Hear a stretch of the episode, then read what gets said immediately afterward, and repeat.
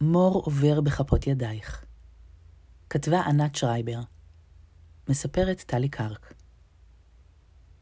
זה היה בסתיו, והרוח נשבה בחוזקה, וצבי, בקושי מגפיים לרגליו, התבוסס בערוגות הבוץ, נאבק בדחליל, נטול חולצה לגופו. והיא צעקה לו, מעבר לערוגות ודרך החלון, יש רוח, יש גשם.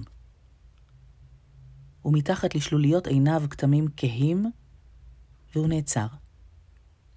לא הרים מבטו, רק הושיט יד להוציא אבן סוררת מהמגף השמאלי. והיא צעקה לו, מבעד לבושם הערוגות ולמשב הצונן ולפלג גופו הבוהק, החשוף. אבל יש לך מעיל. והוא צועק לה, יש לי. והיא צועקת לו וצועקת לו חזרה. המעיל בבית. ובחורף שבא אחר כך הוא כבר יצא לבוש לגן, מאורגן יותר, כלומר. היה חורף קשה עם תקופות ארוכות של יובש וימי המתנה שירד כבר גשם.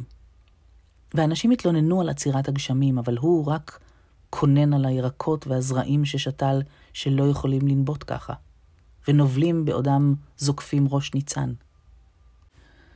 ויורד לחלקה פעמים רבות מדי, ובודק ובודק ומקלל, והקללות חדרו פנימה מבעד לווילון המתנפנף.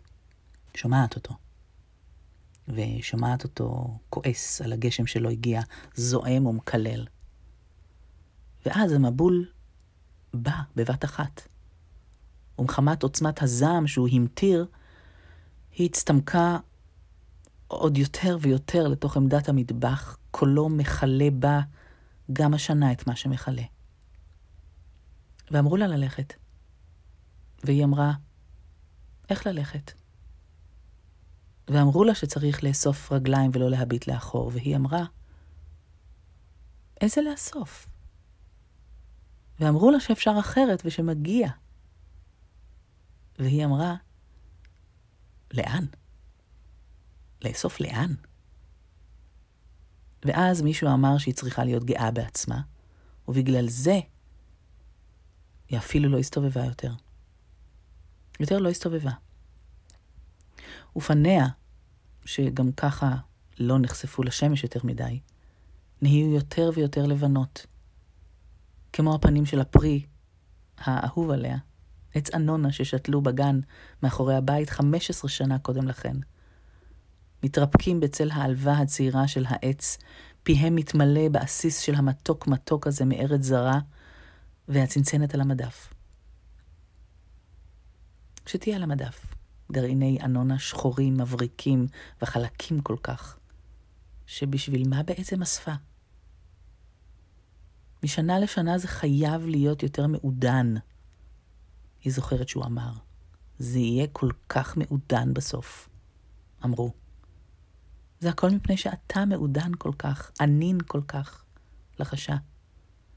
זה הכל מפני שאתה ענין, אתה יודע. אבל הוא לא ידע ולא רצה גם לשמוע. וכל העידון הזה הקיף אותה כגדר תיל לוהטת.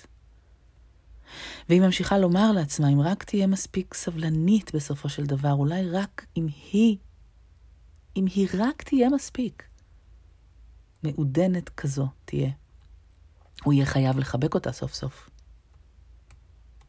דברים כאלה יכולים לקרות אחרי הכל. והיא נעטפה בווילון כי נהיה לה קר פתאום. ובגינה הוא נאבק עם הדחליל של ערוגת הירקות שללא הפסקה התעקש ליפול בזרועותיו, ודלי המים שהיה ראשו קרקש כי מנסה לומר לו דבר מה. כך התגוששו להם עד שאי אפשר היה להבחין בין נשימתם ותשוקתם להיות כל אחד מה שנועד. הטיפות החלו לרדת וזלגו על עיניו שהפכו תכלת בהיר מדי למזג אוויר הזה. לא הצליחה לראות את ירכתי הגן מבעד לחלון, רק חשה את הבית ריק, וקולו מהדהד מהערוגות. והיא לוחשת, אני לא רוצה גן. לא רוצה ערוגות, אני רוצה שתלבש מעיל. צועקת לו ברוח.